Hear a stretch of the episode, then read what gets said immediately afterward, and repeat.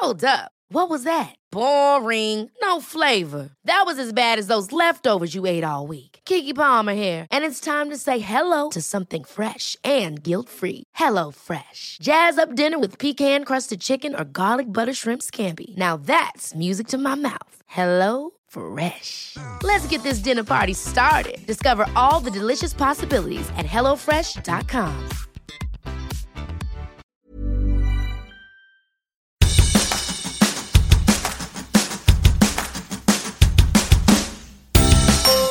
Hola, soy Hanna Fernández, profesional de la comunicación, emprendedora y apasionada del bienestar y del crecimiento personal.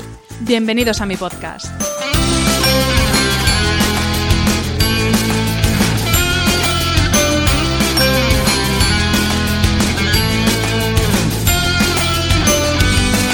En cada episodio encontrarás charlas con personas brillantes e inspiradoras que te van a dar las claves para reinventarte, ilusionarte, empoderarte y vivir por fin la vida que quieres.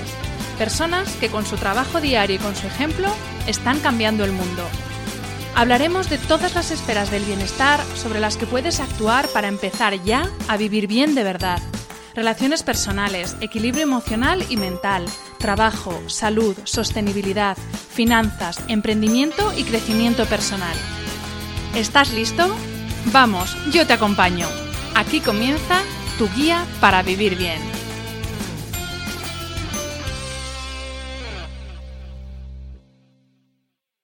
Buenas tardes, bienvenidos a todos a un nuevo episodio del podcast de Hanna Fernández y bienvenido, doctor Durante. Pues muchas gracias, eh, encantado de estar aquí contigo. El placer es mío, ¿eh? Ya se lo he dicho cuando he entrado que soy una súper seguidora, así que para mí es eh, un placer estar aquí charlando. Te voy a tutear. Por supuesto. Charlando contigo esta tarde. Doctor, eh, antes de nada, vamos a intentar entender qué es el envejecimiento, porque yo ya no sé si es una enfermedad, si es un proceso natural.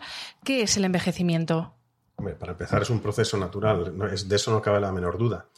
Pero, pero parece ser que, en cierta manera, tenemos lo que se llama una senescencia programada, y es que al igual que, hay una obsolescencia programada para una lavadora, un coche, una bombilla, bien por intereses económicos casi siempre, ¿no? Para que tengan una vida útil y desaparezcan y tengamos que renovarlo, en cierta manera la naturaleza nos ha creado nosotros con nuestra senescencia programada, de manera que nacemos, crecemos, nos reproducimos y morimos.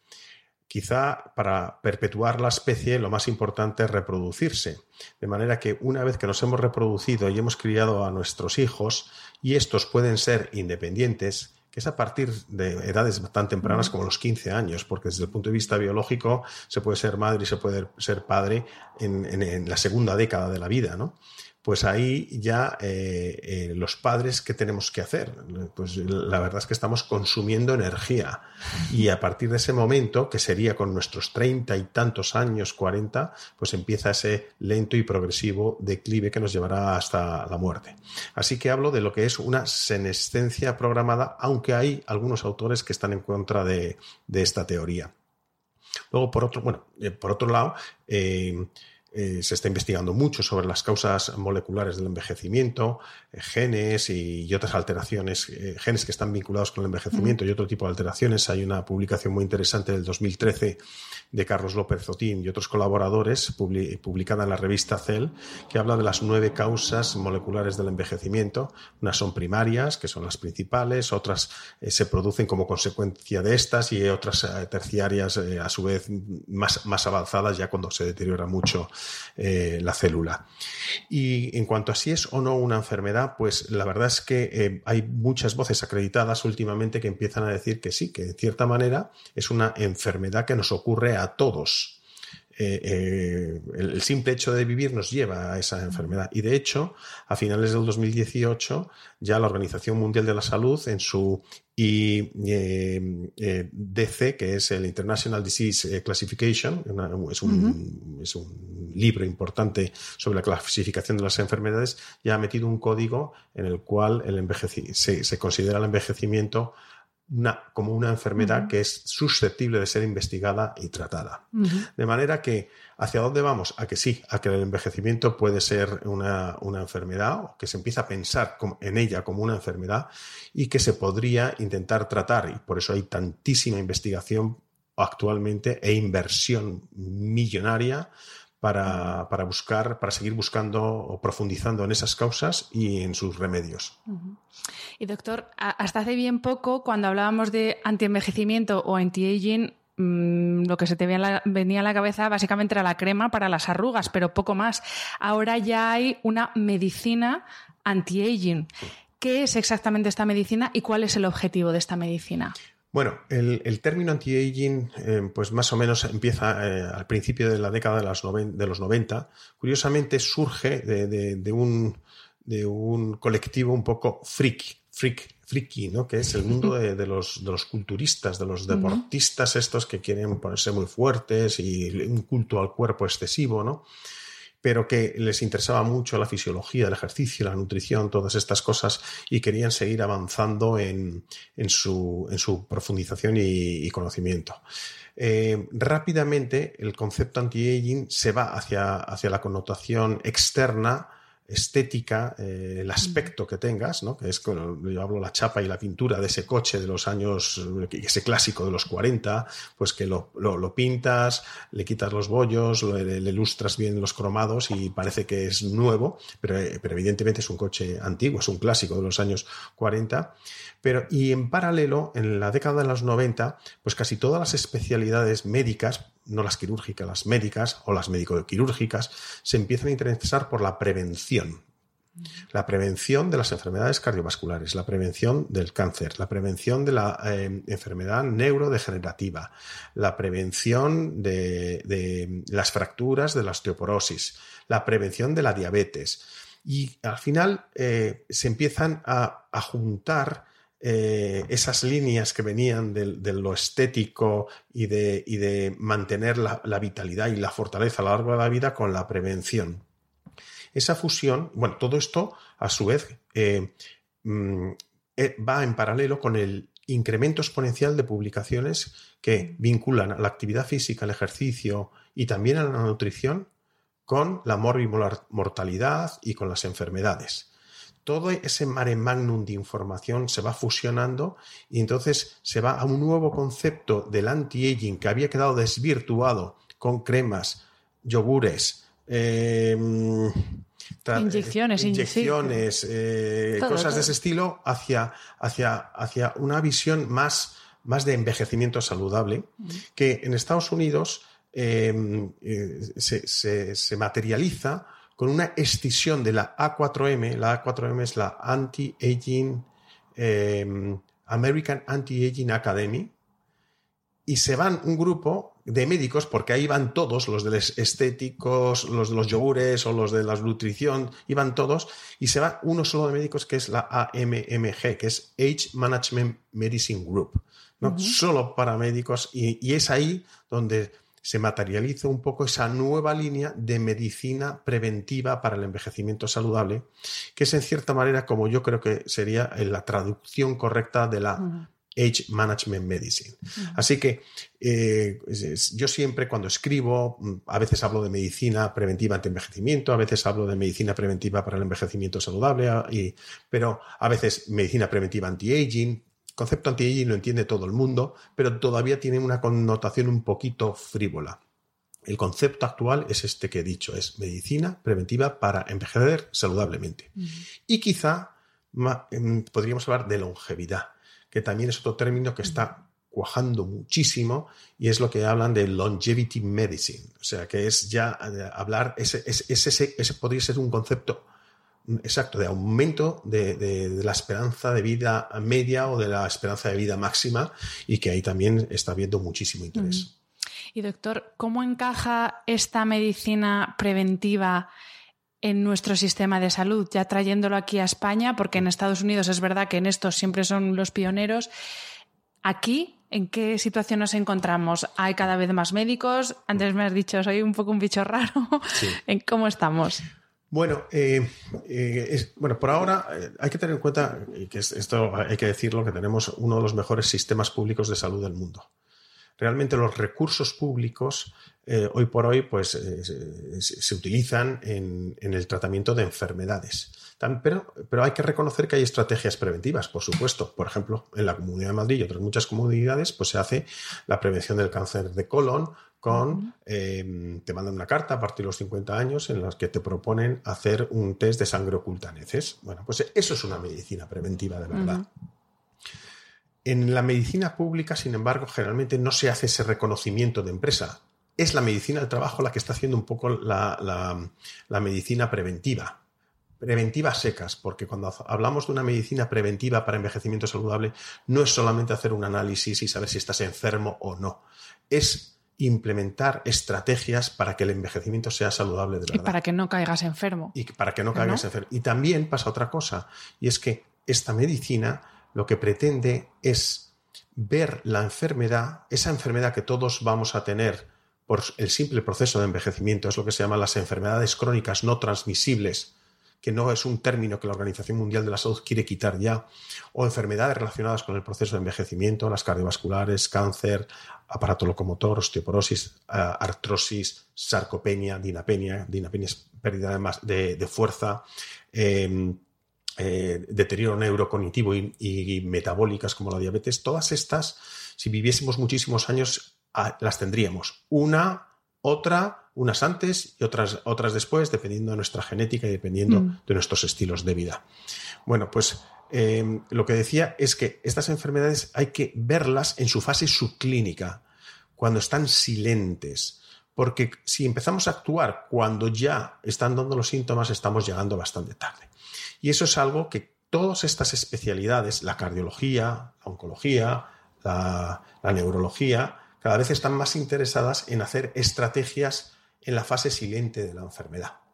Por ejemplo, hace una semana, diez días, di una conferencia a Mariano Barbacid y insistí en la prevención del cáncer. Cuando es un investigador del mundo del cáncer, siempre en, la búsqueda de las causas y de las terapias. Pero al final lo que venía a decir es estilos saludables de vida. Mm. Eh, el doctor eh, Dale Bredesen, que es un neurólogo con bastantes publicaciones vinculadas con Alzheimer, al final lo que propone es el abordaje preventivo. Llegamos tarde al enfermo. Hay que actuar sobre el hijo del que tiene eh, mm. enfermedad de Alzheimer. Hay que actuar 20 años antes de que aparezcan esos primeros olvidos. Por lo tanto, lo debería hacer todo el mundo. Pero es que además hay otra cosa muy curiosa, que la prevención del Alzheimer, de la enfermedad cardiovascular, del cáncer, de, la, diabetes, es que todas son muy parecidas es que todas se basan en los estilos saludables de vida y algunas otras estrategias un poquito más sofisticadas. Esa es la siguiente pregunta, porque al final en, el tema de enfermedad sobre todo... Eh, siempre está la duda de cuánto pesa la parte genética, lo que uno hereda, cuánto pesa la parte epigenética y ahí entra tanto circunstancias ambientales como nuestro propio estilo de vida, exactamente qué peso tiene cada cosa. Bueno, esto es muy difícil de saber. Evidentemente, si somos unos recién nacidos, nuestra genética pesa mucho porque la epigenética todavía no ha dado tiempo de expresarse. Eh, y a medida que nos vamos haciendo mayores, pues eh, nuestros estilos de vida, la relación con el medio ambiente, que es lo que se llama el ambioma, pues empieza a coger más peso. En una persona ya adulta se habla que, de, que la genética, el genoma puede tener un peso del 25-30% frente a ese 75-70% del ambioma. Y el ambioma es, he dicho, la interrelación con medio ambiente. Eh, es cómo trates tú la vida y cómo la, cómo la vida te trate a ti. O sea que en parte depende de ti, pero en parte no depende de ti. Y me explico. Depende de ti fumar o no fumar. Depende de ti hacer ejercicio o no hacer ejercicio. Depende de ti tomarte a media mañana un pincho de tortilla con una Coca-Cola. Pero no depende de ti el estrés al que estés sometido en la ciudad en la que vivas o el trabajo que no te queda otro remedio que hacer para poderte ganar las lentejas o no depende de ti eh, eh, una enfermedad grave de un ser querido o la muerte de un ser querido o, nacer en un país en guerra. Y eso es el ambioma. Y ese, y, ese ambioma, como ya digo, tiene quizá más peso que el genoma. Y doctor, eh, ¿a partir de qué edad, físicamente hablando, biológicamente hablando, empezamos a envejecer? Bueno, hay algunas, eh, en realidad, casi podríamos decir que empezamos a envejecer en el momento de la concepción. Bueno, técnicamente es, verdad. Es la cuenta atrás, ¿no? Em, y algunos biomarcadores, así, así se, por ejemplo, si midiésemos los telómeros de un embrión, son muchísimo más largos que el del eh, neonato. Y si los medimos a los 20 años, son mucho más largos que a los 30 años. Y así se van acortando a lo largo de la vida, que es un, es un, eh, un, biomarcador de envejecimiento. Em, desde el punto de vista clínico práctico, pues podríamos asociar ese punto a lo que dije al principio eh, con eh, ese momento en el que ya tus hijos eh, deberían ser biológicamente independientes. Y eso ocurre en torno a la década de los 30, 40 años, ¿no? Y que coincide con lo que se llama la vida libre de enfermedad. Hasta ese momento, más o menos, si viésemos las estadísticas de mortalidad, pues no hay mucha y a partir de los 40, 30 y muchos 40 es cuando ya la curva empieza a irse hacia arriba. Empiezan a morir los más jovencitos por algunos tumores eh, mm. precoces y, va subiendo, subiendo. Así que el momento para empezar a tomarse esto un poco más en serio es, yo diría que a partir de los 35 es un, es un buen mm. momento, evidentemente no con, con, el peso y con la profundidad que lo, que lo puedes hacer si empiezas a los 65. ¿Es posible frenar o incluso revertir eh, el efecto del paso del tiempo en nosotros? Sí, dependiendo también de qué, eh, a, qué, eh, a qué le llames el efecto. Por ejemplo, y me voy, a, ir a la parte frívola del anti-aging cosmético. si tú te haces un lifting, tu apariencia es más joven, ¿verdad? Bueno, en cierta manera podríamos decir que has rejuvenecido, porque en realidad hay muchas edades. O sea, nosotros tenemos nuestra edad cronológica, que es la edad que pone en el, en el DNI, y luego tenemos, eh, tenemos una edad aparente. Oye, hay gente que, aparente ser mucho más mayor de lo que es o, mucho más joven de lo que es sin hacer ningún tipo de estrategia externa. ¿eh? Eh, hay una edad psicológica. Hay personas de 70 años que son adolescentes. Hay, hay, una edad social, que es la que socialmente te corresponde en tu entorno. Pues, yo qué sé, que, que, recordar que el primer ministro de Austria es un chaval y se tiene una edad social bastante más elevada de la que, de la que realmente tienen. Hay muchas edades, ¿no? Pero desde el, y desde el punto eh, de vista biológico, pues tú podrías hacer distintas mediciones de biomarcadores en los que puedes observar una reversión de esa edad biológica. Por ejemplo, hay aparatitos que, o hay máquinas que, son los bioimpedancímetros, que son, eh, son, máquinas para pesarse y que te dan el porcentaje de grasa. Algunas de ellas correlacionan ese porcentaje de grasa con una edad biológica. Esa edad biológica lo que está haciendo es vincular ese porcentaje de grasa con las distintas edades en muchos estudios que hay. Y se ve que el porcentaje de grasa va subiendo con, con la edad. Si tú haces un programa de pérdida de peso y de pérdida de grasa y te tonificas, está revirtiendo ese biomarcador en cuanto em, a, la edad, lo está rejuveneciendo. Si nos vamos a un biomarcador tan sofisticado como un telómero, se sabe que se revierten. Hay unos estudios muy bonitos de, mm, no recuerdo el autor, pero se publicaron hace tres o cuatro años, los que se veía como, creo que era, que era de, eh, Lisa Eppel y Elizabeth Blackburn, la premio Nobel del 2009, en el, en que se veía cómo Em, eh, las, caregivers, es decir, las cuidadoras, las señoras o las mujeres que cuidan, porque ahora estaba hecho mujeres, que cuidan a sus hijos con enfermedades importantes o a sus mayores con un deterioro neurocognitivo, con un Alzheimer, tienen un acortamiento de los telómeros importante, envejecen rápido. Pero cuando dejan de tener el estímulo estresante porque muere el padre o, desaparece o muere desafortunadamente eh, el hijo, al cabo de los años hay una reversión, rejuvenece. Entonces, efectivamente, hay una reversión del envejecimiento. Pero si nos vamos a otros marcadores de envejecimiento más vinculados con la enfermedad, una osteopenia, una cierta descalcificación puede revertir. Otras no. Otras, por ejemplo, la placa de arteriosclerosis difícilmente revierte. Otro marcador de envejecimiento puede ser la fuerza, esto que hablaba de la dinapenia, o la capacidad cardiovascular, que las curvas mm, mm, estadísticas longitudinales, si vemos la literatura científica, vemos como el consumo máximo de oxígeno, que es un marcador de condición cardiovascular que se relaciona con el envejecimiento, va hacia abajo. Pero si una persona se mantiene activa o incluso entrena más, va más arriba. De manera que si a lo mejor a los 30 años no es capaz de correr 10 kilómetros y a los 50, 20 años más tarde está corriendo los 10 kilómetros por debajo de una hora o muchísimo menos. ¿Acaso no es eso una reversión del envejecimiento? En mi opinión, sí. Sí, sí, totalmente.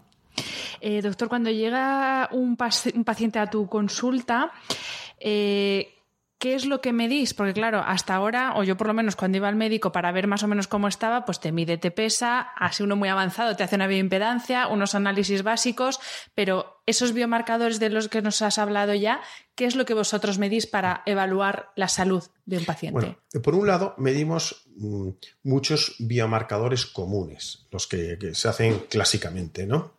Y por supuesto, incorporamos biomarcadores más vinculados a, este proceso de, envejecimiento. Así que, pues eh, como todas las ramas de la medicina, pues esto empieza con una anamnesis y una exploración física, una historia clínica, hay que hacer la historia clínica. Quizá pues incidimos mucho en los estilos de vida, en qué ejercicio hace o ha hecho, si fuma, si no fuma, cuándo dejó de fumar, el consumo de alcohol, el hábito nutricional, la calidad de sueño. Eh, solemos utilizar em, cuestionarios que nos permite cuantificar esa calidad de sueño o, esa somnolencia diurna o el grado de cumplimiento con la dieta mediterránea eh, o en fin eh, podemos precisar con, números esas, esas preguntas esa anamnesis. Y luego hacemos análisis en los que eh, y pruebas complementarias en las que, bueno, desde el punto de vista antropométrico, pues no solamente medimos el porcentaje de grasa con la bioimpedanciometría, hacemos fotografías para ver el, hábito postural, las dismetrías, una, pierna más corta que otra, em, también eh, el perfil, porque eso nos da una idea del nivel de tonificación también y de grasa. Una imagen es impresionante cómo se ve, cómo cambia. Eh, hacemos pruebas de elasticidad arterial, grado de envejecimiento de la arteria, eso no se suele hacer normalmente en el ámbito clínico convencional. Eh, hacemos pruebas de cuantificación de calcio en coronarias, hacemos pruebas de grosor de las paredes de las carótidas. Esto en la parte de prevención cardiovascular, esas no se suelen hacer en, la cardiología convencional. Por supuesto, medimos el perfil lipídico, los distintos niveles de colesteroles, pero vamos más allá. A veces medimos el fibrinógeno, la lipoproteína A, la apolipoproteína eh, B, la E. Em, desde el punto de vista de la prevención eh, neurodegenerativa, hacemos test neurocognitivos para, que, miden distintas funciones neurocognitivas y nos permite compararlos con un percentil para su edad y sabemos si están bien, bajos, altos, eh, pruebas genéticas, pruebas, como he dicho, más vinculadas al envejecimiento, como son eh, la medición de los telómeros, la metilación del ADN, que es otro sistema de medir el envejecimiento más epigenético que el, el telómero, medimos la condición física, el consumo máximo de oxígeno, la fuerza, la flexibilidad, eh, pruebas de salud digestiva, intolerancias, eh, eh, la microbiota intestinal, en fin, es que hay cientos y cientos de biomarcadores.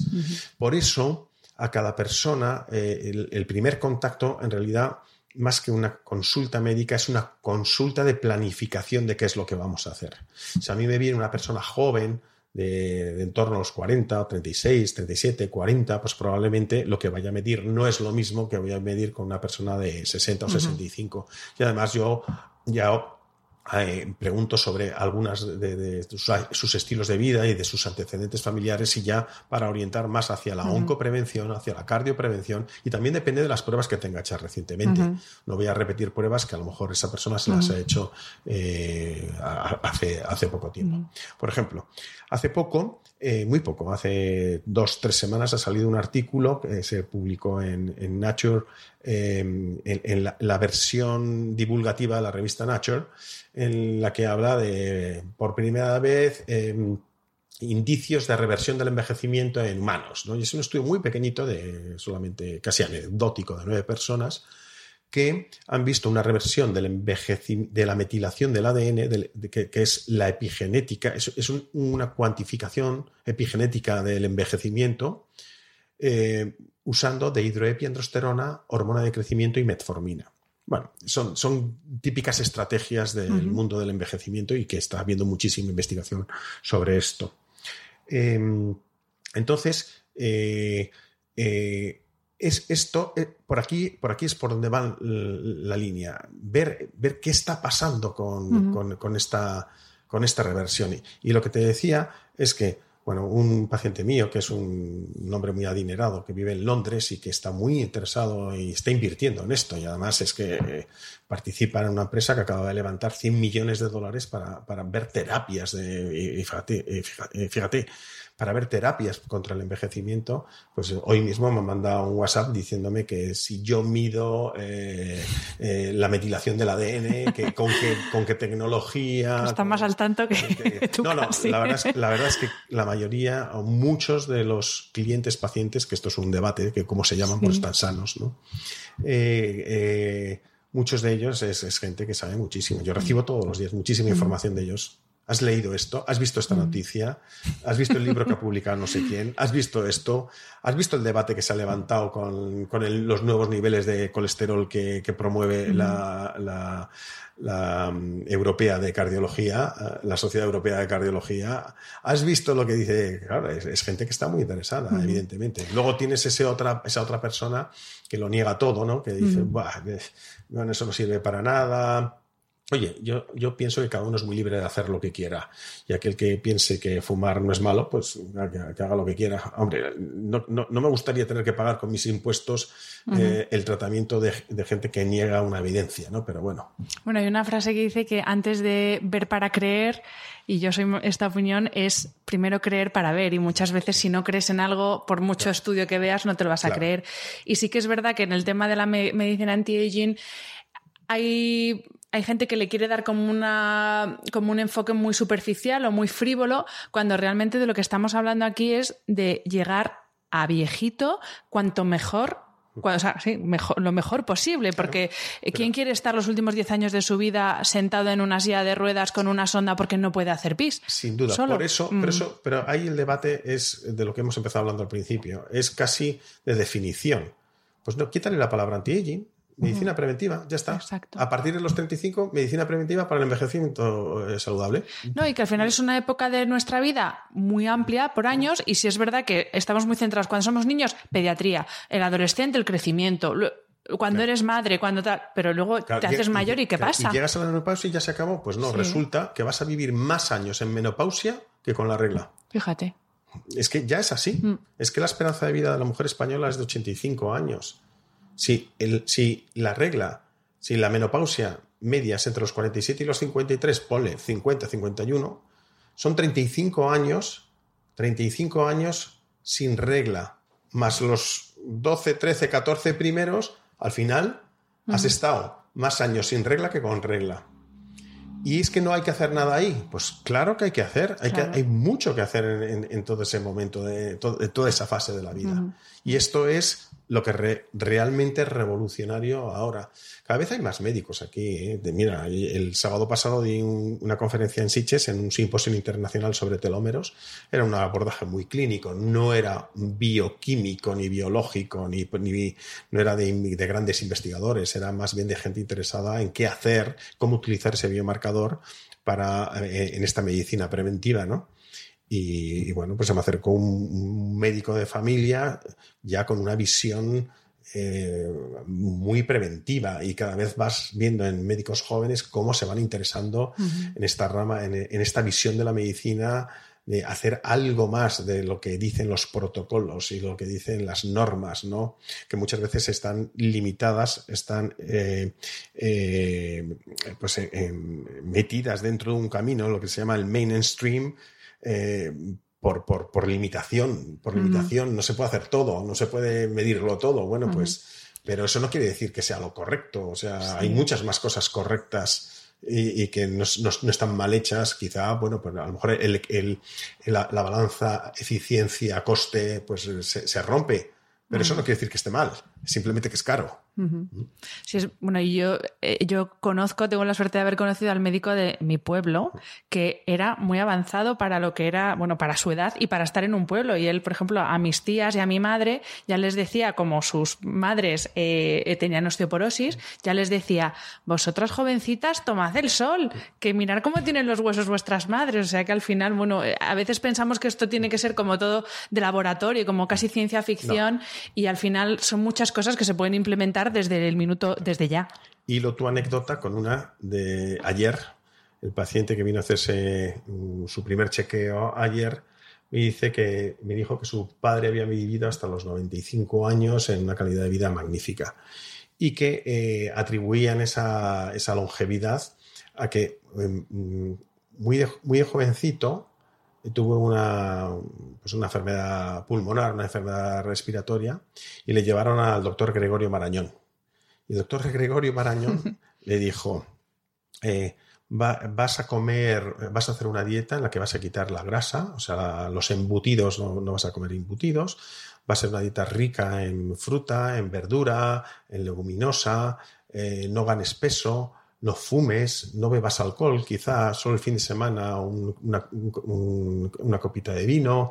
Y, este señor me decía que su padre eh, cumplió estrictamente lo que le recomendó en su juventud el doctor Gregorio Marañón. Fíjate tú, estábamos hablando de los años 40, que es básicamente lo que yo promuevo, pero porque la literatura científica es ahora, cuando hay una evidencia brutal de que estos estilos saludables de vida pues nos llevan a, un envejecimiento saludable. Doctor, eh, has mencionado varias veces eh, la palabra telómeros durante la entrevista. Es una cosa que se está empezando a hablar mucho y para evitar confusión, porque esto ya lo sabes, dependiendo de la fuente, pues es más o menos fiable. ¿Qué es exactamente un telómero y en qué nos ayuda a, saber bueno, me has ayudado a hablar mucho de ello porque estoy sesgado porque he dado una conferencia hace tres días o cuatro días. si, la conferencia hubiera sido de ejercicio, te hablaría muchísimo. Estaríamos hablando de, ejercicio. Y si me pillas dentro de cuatro semanas, te estaría hablando de los valores de excelencia de los biomarcadores. Bueno, pero la pregunta la tenía, así que me, viene muy, me viene muy al pelo. Bueno, pues eh, el telómero es una parte del ADN que está al final de los cromosomas que tiene una sucesión de bases nitrogenadas que es T, T, A, G, G, G, timina, timina, adenina, guanina, guanina, guanina, y que no codifica nada. Se, se, se equipara a los herretes de los cordones. Fíjate qué palabra, herretes. herretes. No sabía que se llamaban así. Bueno, pues yo, lo he buscado muchas veces. Tiene otro nombre también. la punta del cordón. La punta del cordón, ese plastiquito que está al final del cordón. Y que en realidad la función que tiene el telómero es proteger al al, ADN que codifica, que codifica los genes, ¿no? De manera que ese telómero se va cortando con cada vez que la célula se divide, se va cortando y todas nuestras células se van dividiendo desde, que, desde el momento de, la concepción. Grosso modo, lo que se suele decir es que cuando te conciben, la longitud de tus telómeros, pongamos que es como una cadena de eslabones, ¿no? Pues eh, tiene 15.000 eslabones. Cuando naces ya quedan 10.000. Fíjate, se ha, perdido un tercio en la vida eh, embrionaria y fetal. ¿Por qué? Porque hay un, proceso de, división y crecimiento brutal. El siguiente proceso es hasta que terminas de crecer, hasta los 18 o 20 años. Y, entonces de 10.000 mm, llegamos hasta, perdemos otros 2.000 y nos quedan 8.000 eslabones y las células entran en senescencia replicativa, ya envejecen y empiezan a no funcionar, que es lo que se llama senescencia replicativa, o apoptosis, que es que se suicidan, ellas mismas se, suicidan, con en torno a 5.000. Por lo tanto, nos quedan 3.000 eslabones para gastar entre los, pongamos, 20 y, la final de nuestra vida, ¿no? ¿Qué pasa? Pues que es un indicador de, tu estatus de, envejecimiento. Lo que ocurre es que no es, no es, tan fácil de interpretar, porque hay gente que eh, genéticamente nace con unos telómeros largos. La raza negra tiene telómeros más largos que la raza blanca. Las mujeres tienen los telómeros más largos que, los hombres. Em, los hijos de padres mayores tienen los telómeros más largos que los hijos de padres de edad normal, curiosamente. Hay cosas de estas que tampoco se sabe muy bien. Pero lo importante no es tanto la longitud que tú tengas, sino cuán rápido se van acortando. Entonces, si tú eres, si, nos midiésemos los telómeros durante todos los años de nuestra vida, tendríamos nuestra curva de envejecimiento. Y además esa curva de envejecimiento no es siempre constante. Lo normal es que perdamos unos 70 eslabones entre 50, 70 eslabones anuales, pero yo tengo vistos la pérdida de 700 en un año. O sea, el, sería un envejecimiento equiparable a 10 años. Un buen año de estrés puedes hacer una pérdida de, 700. Ahora mismo hay mucha gente entrando en pánico. Claro. Pero afortunadamente, si te vuelves a medir el año siguiente, a lo mejor has recuperado mm. los 700. Yo que me he medido mis telómeros eh, en los últimos, eh, desde el 2011 al 2019, llevamos 8, veces en 8 años más o menos. O sea, no, no exactamente cada año pero mis telómeros actuales son mejores que los que me medí cuando tenía 47, ahora tengo 55 y, y, son mejores, lo que quiere decir que la curva final es buena. o sea, que es reversible. Que es reversible, efectivamente. bueno, pues todos tranquilos. Es el estudio aquel que te dije, cuando las mujeres dejaban de estar sometidas al estímulo estresante, había una reversión. Mm. Y en algún momento o algún paciente se vuelve demasiado hipocondríaco, porque claro, al final estamos hablando de tantísimas variables. Una persona que sea un poquito controladora, vamos, yo, yo misma que soy muy controladora, yo ahí me tendría que frenar, porque no puede afectar psicológicamente el llegar a obsesionarse con, con todo esto. Ahí está un poco el state of the art del médico, ¿no? Entonces, a esto también no lo hemos hablado, pero lo llamamos la medicina de las PES, de las PES porque es preventiva, proactiva, predictiva, personalizada, participativa, de precisión y placentera. Esa P última, lo que tiene que ver con lo que has preguntado. Esto no puede generar ansiedad, angustia, preocupación, no. Si eso, si te va a producir eso, no lo hagas, simplemente no lo hagas. Em, ya sabemos que muchos diagnósticos eh, pueden eh, inducir a un estado de ansiedad. Por eso, por ejemplo, eh, algunos diagnósticos genéticos, pero, pero si, si podemos hacer algo y si no generas estado de ansiedad, está bien hecho. ¿Entendido? O sea, tampoco hay que llegar a ese límite de yo me encuentro bien, no quiero saber nada, esperando hasta que me empiece a encontrar mal. Em, o em, mm, eh, esa actitud complaciente, incluso de muchos eh, colegas míos, no, estás estupendo, estás fenomenal. Bueno, es que, es que eh, eso es, estar empujando a no querer saber por dónde va eh, esa enfermedad subclínica. Claro que estamos fenomenal, pero si yo sé que mi colesterol malo, mi colesterol LDL, no te voy a decir que esté alto en 150, pero está en un, valor no muy bueno de 125 y si yo lo mantengo en 125 mm, toda la vida, las probabilidades de acabar teniendo una placa de arteriosclerosis son superiores eh, de si lo tengo en 100. Y por ejemplo, por ahí van las últimas eh, guías y las últimas recomendaciones de la Sociedad Europea de Cardiología que han levantado tanto revuelo hace pocas semanas, acaban de publicar hace muy pocas semanas. ¿Por qué? ¿Por qué? Porque bajan Mm, los, los, criterios de excelencia, que es lo que esta medicina lleva haciendo pues sus, sus dos décadas de vida, mm. porque no, no, lleva mucho, ¿no? Que es bajar los niveles de excelencia. Pero, insisto, esto no debemos de interpretarlo como algo malo. Porque al final yo estoy todo el día revisando resultados analíticos evolutivos o primeras analíticas de mis pacientes y generalmente están mejor que la primera vez que vinieron pero a veces alguna se descalabra, otra se va un poquito para arriba, otra para abajo, pero, pero tienden a ir muy bien, siempre tienden a ir muy bien. ¿Nos vamos a preocupar porque se nos ha disparado un poco el azúcar? Pues no, simplemente, oye, un poquito más de cuidado con esto y ya está.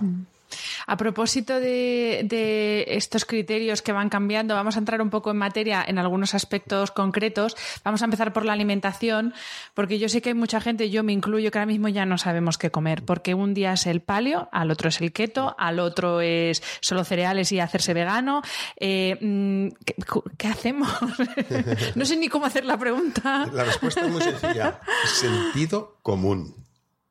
Sentido común y todos tenemos sentido común, ¿no? A ver, el otro día también en esta, en, este, en esta jornada, en este simposio sobre el hombre, una de las ponencias la daba un buen amigo mío, que es un doctor en ciencias de la actividad física y es, un profundo conocedor de, la nutrición. Y él trabaja en Nueva York. Y, entonces hablaba, hablaba de, del sesgo que tenemos todos, ¿no? dice, si tú vas a un congreso de dieta paleo, pues vamos, es que allí todos estamos contentos de, de comer Chuletones sin parar. Eh, de comer bueno, carne de caza, carne, pescados, eh, marisco, frutos salvajes, eh, las cosas que, podía comer el, hombre prehistórico. Y claro, si hablas de alguien que hay que comer algo que se cultiva, bueno, eso es un horror. Pero si te vas a un congreso de veganos, imagínate, decir que tienen que comer carne y si te vas a un congreso, en fin, o sea que todos tenemos un sesgo. Lo que sí sabemos es que, por lo menos desde el punto de vista científico, parece ser que la dieta mediterránea es la que gana siempre. Todos los años hay un. Es verdad, eh, hay una especie de, los Óscares de, las dietas. Además, eh, está vinculado con esto la Clínica Mayo y, la, y Harvard. Eh, y entonces se hacen unas encuestas entre muchos expertos y al final se dice, a ver, la mejor dieta general y, la literatura científica al final casi siempre nos lleva hacia, hacia la dieta mediterránea. Y la dieta mediterránea ya sabemos lo que es, es una dieta en la que mm, no se abusa de las carnes rojas, la carne roja es, bastante puntual, hay bastante eh, verdura y leguminosa, hay bastante fruta, el aceite de oliva está presente, la fuente proteica básicamente es del pescado y de carnes blancas, y bueno, tiene después ahí esa pequeña cantidad de vino que luego desde el punto de vista de otros puntos de vista, pues bueno, sería un poquito debatible, pero, pero esa es un poco la línea.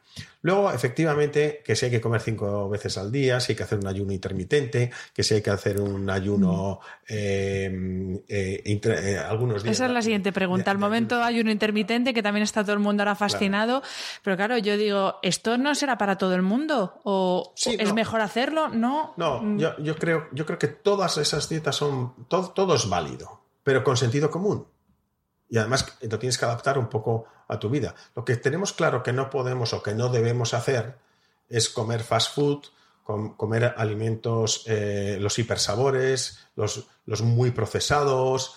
Eh, y luego, eh, hoy en día, ¿qué parece? Pues oye, que hacer un una ventana de ayuno, mm, oye, es que está saliendo mucha, mucha información sobre su utilidad. Hace poco ha salido el, ayuno días alternos eh, y todos los beneficios que hay, o, el fasting mimic diet, este que dicen que es ayunar cinco días, no, no ayunar del todo, sino bajar la ingesta calórica. Eh, eh, notoriamente cinco días al mes, porque mm. este investigador Walter Longo ha visto que eh, alargar más el ayuno no, no, produce muchos más beneficios, pero que con cinco días al mes es suficiente. Por otro lado, si te fijas, las sociedades y las religiones, todas hacen ayuno en algún momento, ¿no? O sea, eso está metido en nosotros. Y si nos vamos a la prehistoria, es que hacíamos ayuno porque no nos quedaba Obligatoriamente. porque es que, claro, pero hace dos días... es que no, no, no, podíamos. Teníamos que hacer las cinco o seis comidas al día y que si te pasabas más de tres horas sin comer ya te, iba, te iban a entrar los siete males. Bueno, ahora lo que se ha quitado es que ese sea el dogma y lo que estamos viendo es que bueno, puede no estar mal, y además el criterio ese es para no hacer hipoglucemias que después te induzcan a, mm. comer más y haces un rebote y, empiezas a tener la insulina, al final acabas haciendo un síndrome de resistencia a la insulina. Pero, pero lo, que, lo que es evidente es que no está mal hacer ayunos intermitentes, eh, no es, a algunas personas la dieta paleo le viene bien, eh, eh, evidencias sobre lacto vegetariana y la salud hay muchísima. y al final, ¿yo qué te diría? Yo es lo que ¿qué intentaría hacer yo y viviendo aquí. Dieta mediterránea. Mm. Está, una dieta, un, desayuno con, una buena tostada de pan integral y puedes ponerle pues tu tomate y tu aceite tomas tu café, que, está bien, eh, evitas eh, la sobrecarga de azúcares, ¿no? Si lo puedes tomar sin azúcar, mejor, y si no, pues con un azúcar moreno. Em, a media mañana, pues si tienes hambre, tomas una fruta o una fuente proteica sana, con poca cantidad de, grasas, un queso fresco o algo así.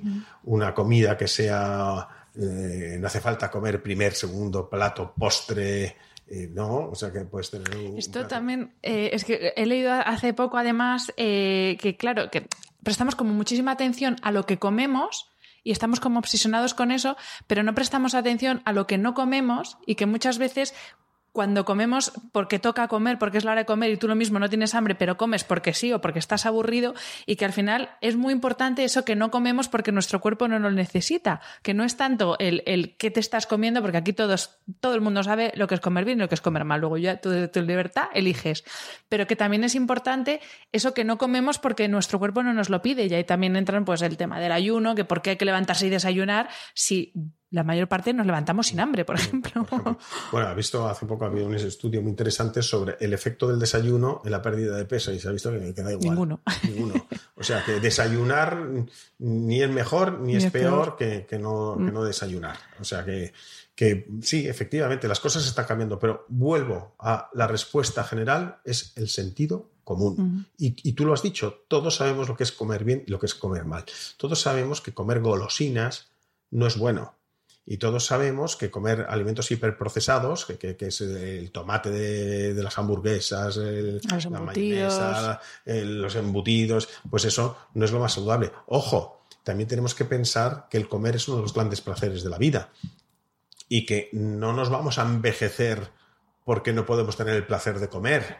O sea, que todo tiene su sentido. Mm. Y eso también lo hablamos, como, oye, ¿qué más rejuvenecedor puede ser estar con unos amigos comiéndose lo que sea, con, un vinito, con unas cervezas, pues, pues eso tiene su, su, función. Todo es un equilibrio, todo, nada es blanco y nada es negro, todo, todo es un equilibrio y al final lo que tenemos que intentar es intentar hacer las cosas lo mejor posible en nutrición, en ejercicio, en, todo. A propósito de la nutrición, sí que he leído en varias entrevistas eh, que tú defiendes la suplementación. Ahora mismo con la alimentación que bueno, según la alimentación que llevan algunos, claramente no, ¿no es posible tener todos los nutrientes que necesitamos sin suplementación? Bueno, normalmente lo que, lo que, se llaman las, las dosis eh, diarias recomendadas, las CDRs, ¿no? las cantidades diarias recomendadas, em, suele ser un término aplicable a casi eh, eh, definido por la Organización Mundial de la Salud y aplicable al 97% de la población donde hay unos mínimos en los que no entres en enfermedad.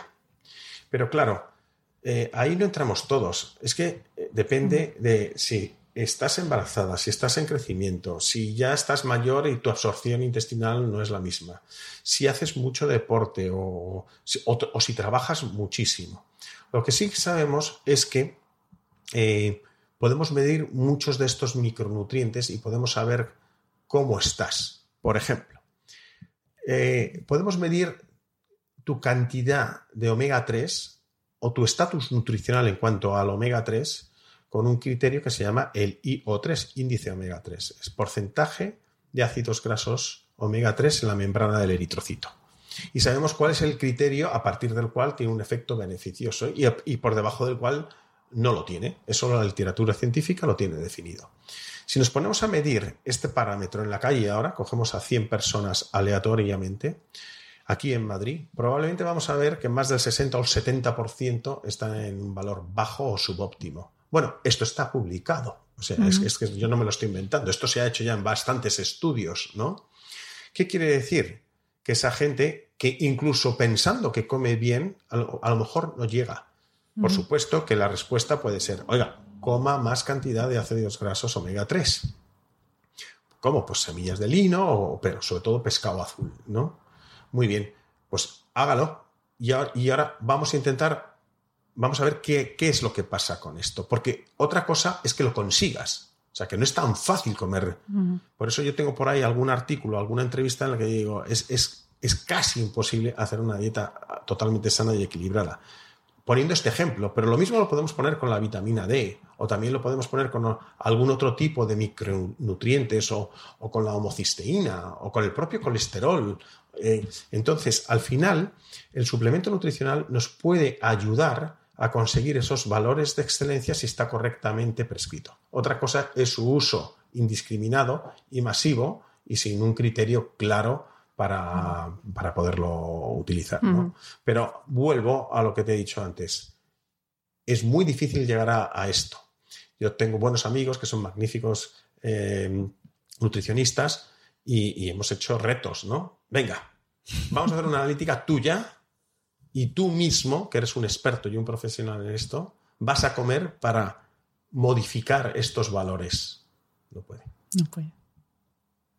Vamos a pasar ahora al mundo ejercicio físico, porque de nuevo todos sabemos que hay que moverse, que no hay que ser sedentario, que hay que hacer ejercicio, pero claro, eh, el ejercicio también genera un estrés oxidativo, ¿no? Corrígeme si me equivoco, en nuestro organismo. Entonces, ¿cuál es la cantidad óptima de ejercicio para no estar cargándonos eh, nuestras articulaciones, nuestros huesos? Porque claro, Ahora se habla mucho de. Hace unos años era el cardio, ahora todos locos a hacer fuerza, pero cada vez más hay acortamientos. Yo misma tengo un problema en la espalda por dedicarme a hacer fuerza y no preocuparme por la elasticidad de mis músculos. De nuevo, ¿qué hacemos con el deporte? Porque hace eso, hace cinco años había que ser todos maratonianos. Eh, ahora estamos todos cojos prácticamente. Entonces, eh, ¿cuál es la cantidad y el tipo de deporte que tenemos que hacer? Mucho más de lo que se hace. Ese es el mensaje. ya, clarísimo, porque como yo diga ahora que cuidado con pasarse por arriba, la liamos. No, no. El 99,9999% de la población hace mucho menos de lo que hay que hacer. O sea, si, yo normalmente la respuesta a esto es, cuanto más hagas y más fuerte, mejor. As much as possible, as hard as possible. Fíjate tú ¿eh? lo que te estoy diciendo. Por supuesto, pero o sea, el mensaje no es el deporte en exceso oxida, no, no. El deporte o la actividad física en defecto mata. Ese es el mensaje, no el contrario. y, desde, y desde un micrófono es lo que hay que decir permanentemente. No lo contrario. Es que nadie llega allá arriba. Allá arriba llegan los deportistas de alta competición. Saber lo que es un síndrome de sobreentrenamiento, eso lo saben los que están por lo menos a nivel de deporte nacional, el resto no tenemos ni idea lo que es un sobreentrenamiento, ni lo que es oxidarse. Es que no tenemos ni idea, es que no llegamos. Otra cosa es que entrenes bien, mal, no recuperes, no hagas los estiramientos y entonces tienes contracturas. Pero eso no es un problema del deporte, es un problema tuyo de no hacerlo bien. No es, el eh, no es el ejercicio el que te lo ha provocado, es, el, no el no hacerlo bien. Y luego, la prescripción idónea de ejercicio, si, si volvemos, es ¿Cuál es esa prescripción idónea? Es también muy sencilla. El mejor ejercicio que, se te puede prescribir es el que vas a hacer. El que realmente vas a hacer. Si no lo vas a hacer, de nada sirve.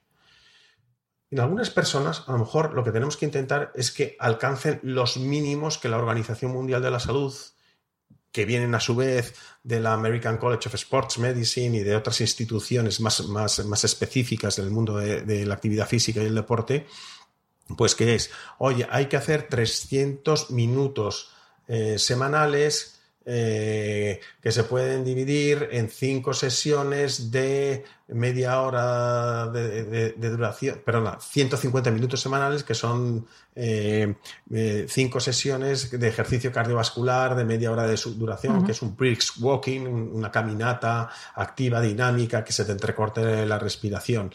Esos fueron los primeros. Luego ya han introducido, a medida que va avanzando los conocimientos sobre la fuerza, efectivamente, pues ya dicen, no, y además hay que hacer dos días a la semana de ejercicios de tonificación muscular. Yo, en general, eso, me iría a eso.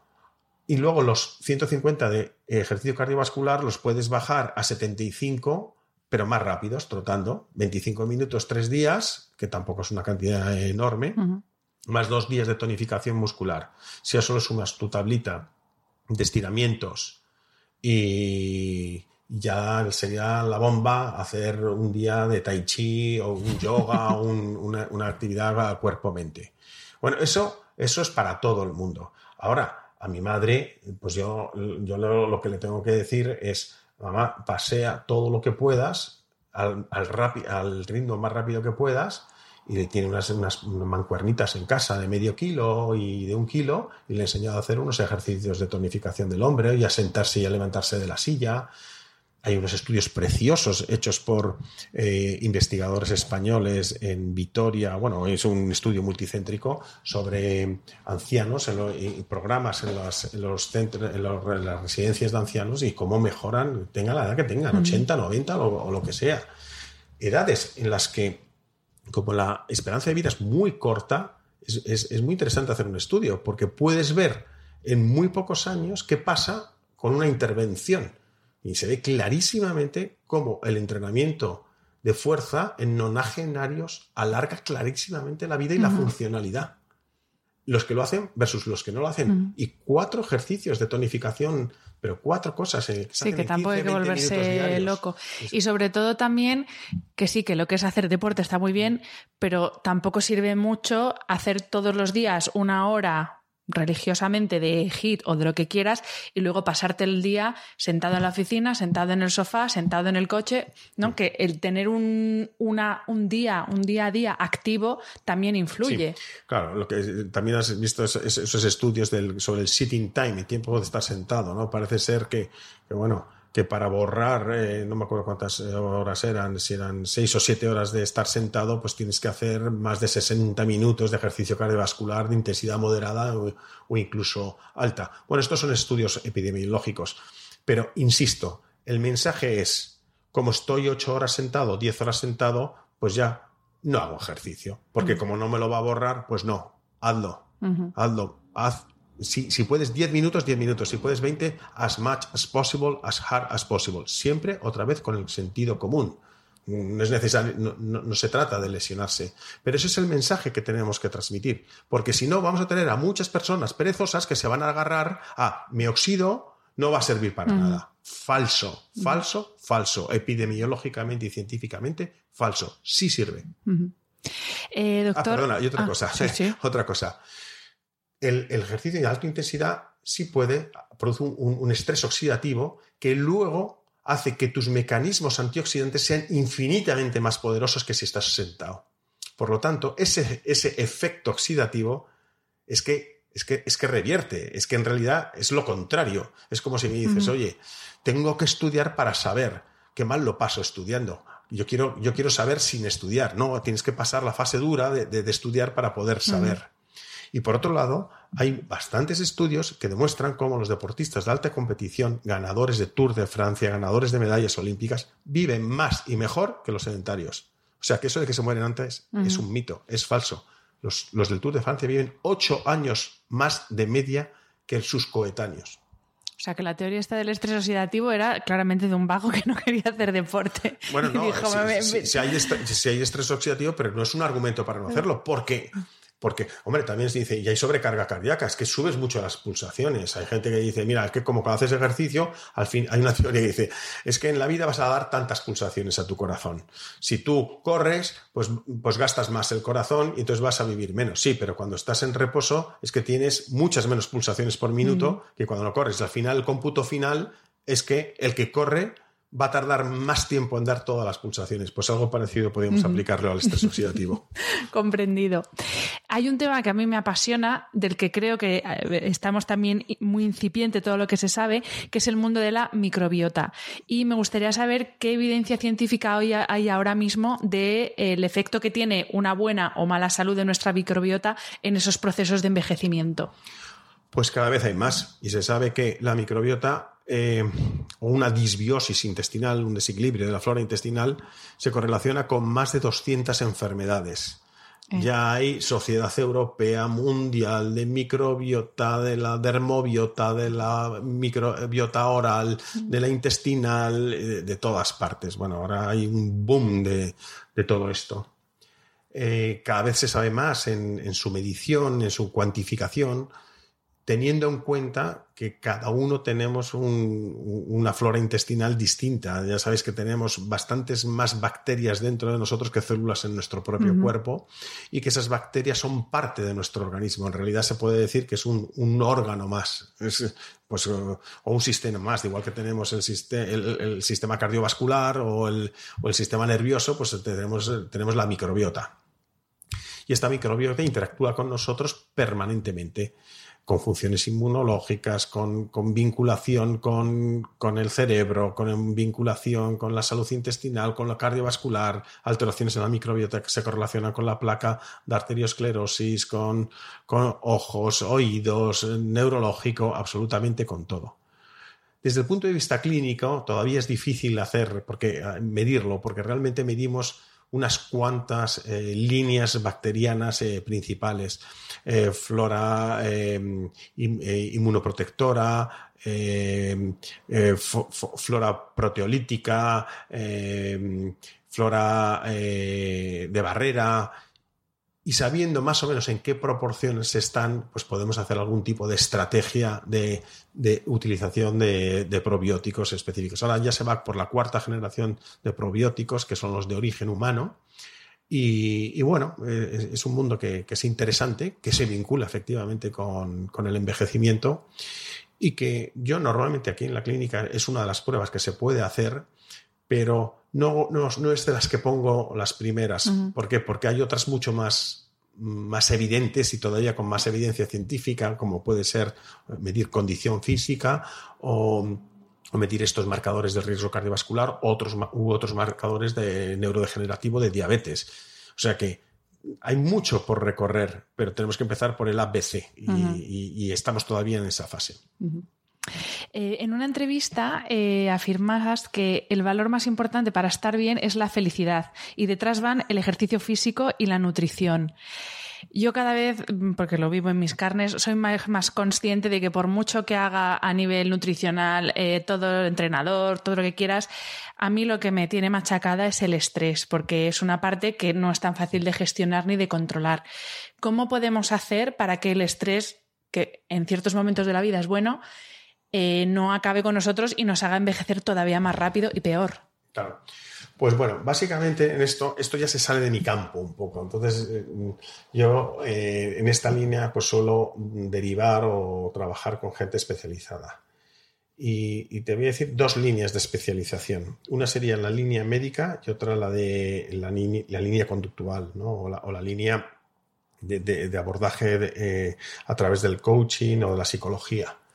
Entonces, ¿qué se puede hacer? Pues se puede hacer eh, pues estrategias de control mental, eh, meditación, eh, terapia de grupo, en fin, hay, muchas cosas en esa línea, ¿no? del coaching anti-aging, ¿no? Y hay, muy buenos profesionales aquí.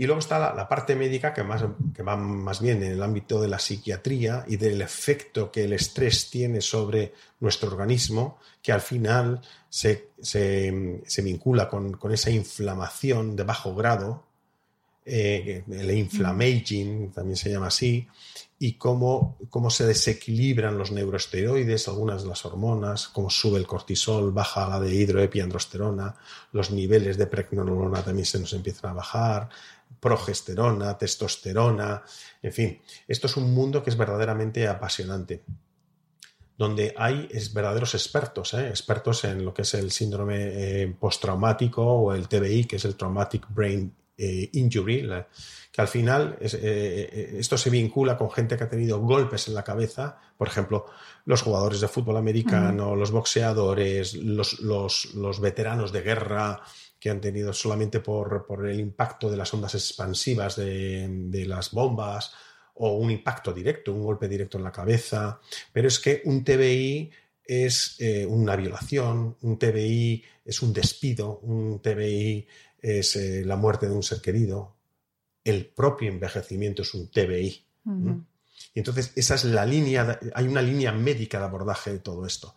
De hecho, por ejemplo, una de las cosas que nosotros medimos es la curva en saliva de cortisol y de hidroepiandrosterona, que son las dos hormonas que están vinculadas con el estrés.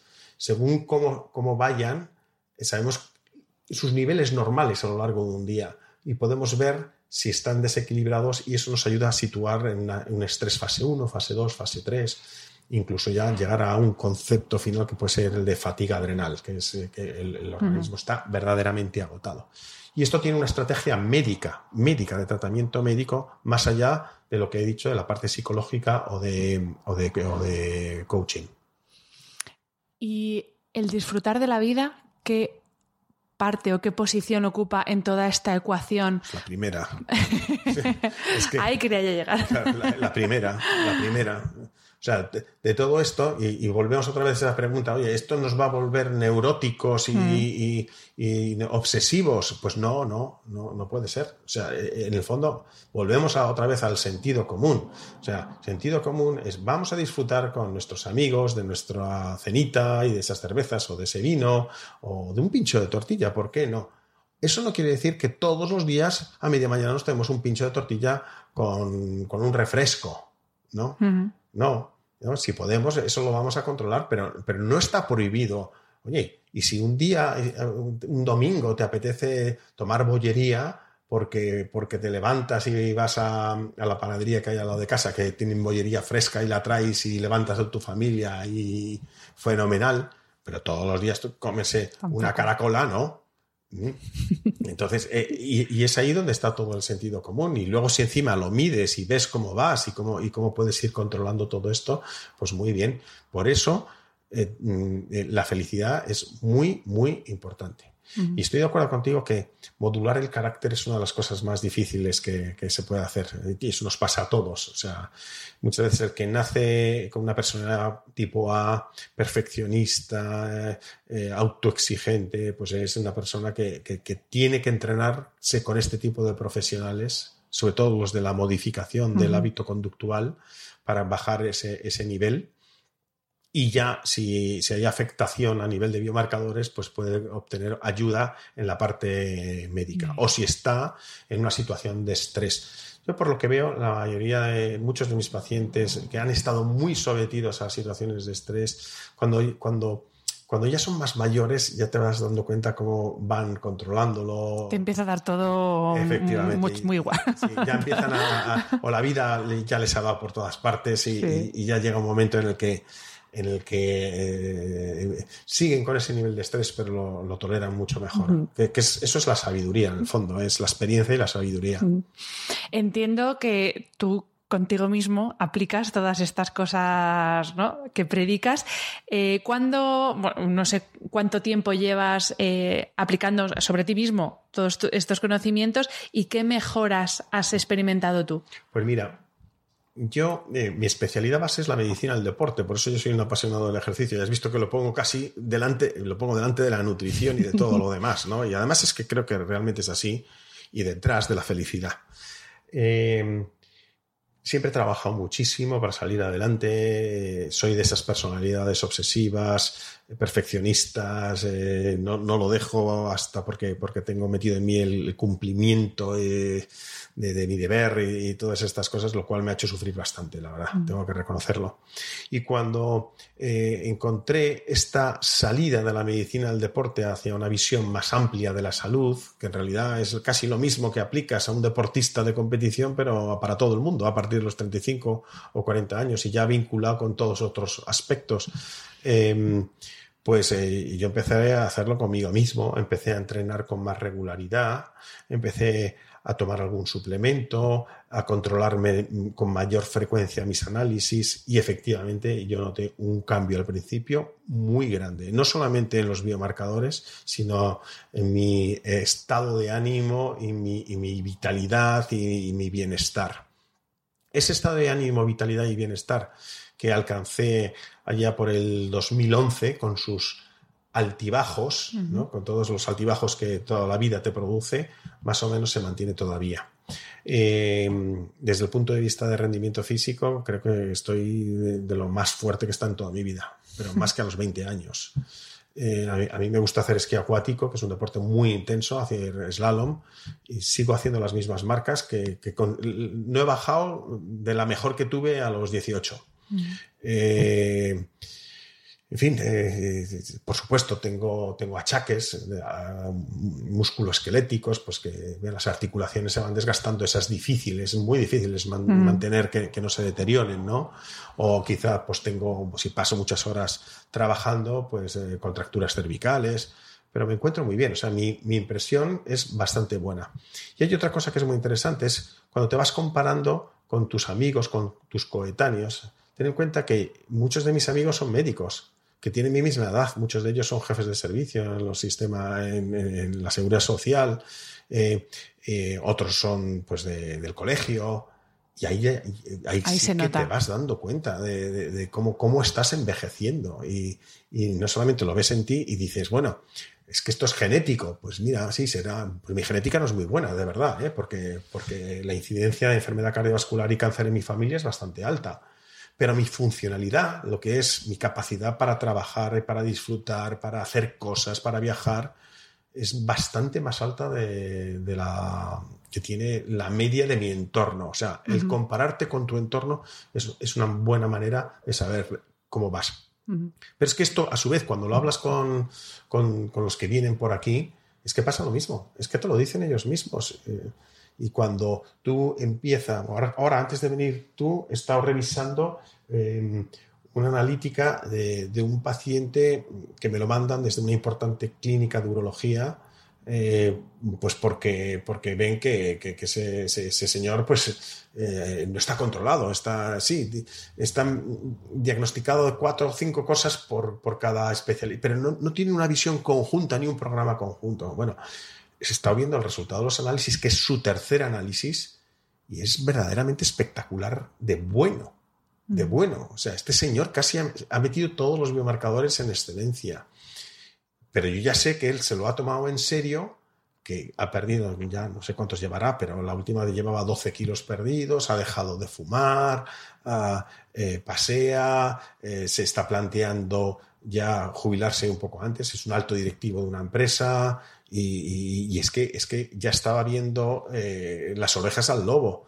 Y además teníamos que hacer cosas porque, porque no iba bien. Ya para terminar, doctor, eh, hacer un tratamiento aquí con, contigo supone una inversión económica. Habrá gente que pueda hacerla, quien no. Para quien no pueda, ¿Qué podemos empezar a hacer ya? Gente que está como yo, que más o menos la gente que nos escucha pues está rondando los 40. ¿Qué podemos empezar a hacer ya para tener ese envejecimiento saludable, sano y en, plenas facultades dentro de lo que es un proceso de envejecimiento? Pues mira, ya para empezar, em, hemos hablado de esos, de esos tres pilares que, el primero es la, la actitud ante la vida. Entonces, Efectivamente, pero por lo menos, aunque solo sea reflexionarlo, ya es bueno.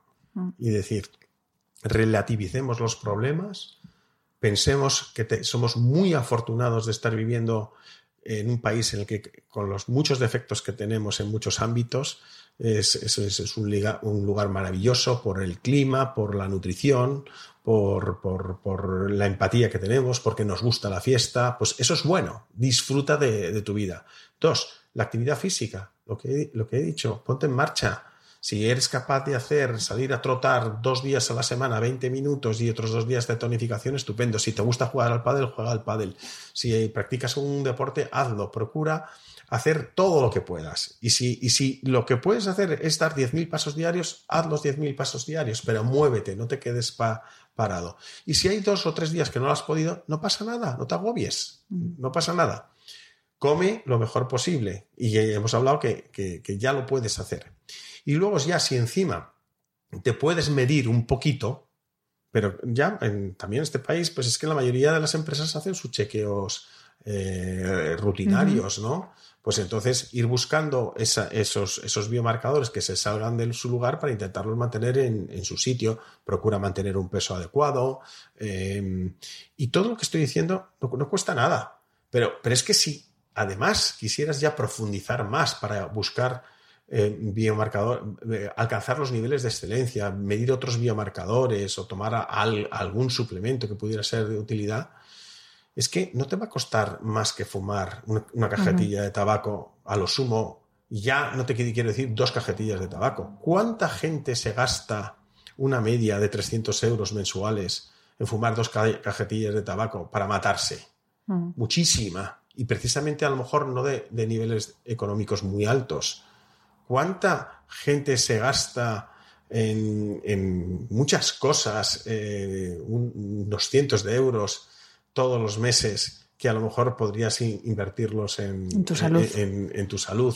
O sea, que no es, no, es un, no es tanto, no es tan caro, no, es, no, es, un, es un poco un mito. ¿no? Lo que también debemos reconocer es que vivimos en un país es que eh, mm, tenemos metido en nuestros genes que la medicina, la salud es gratis bueno, en realidad no lo es, la pagamos con nuestros impuestos.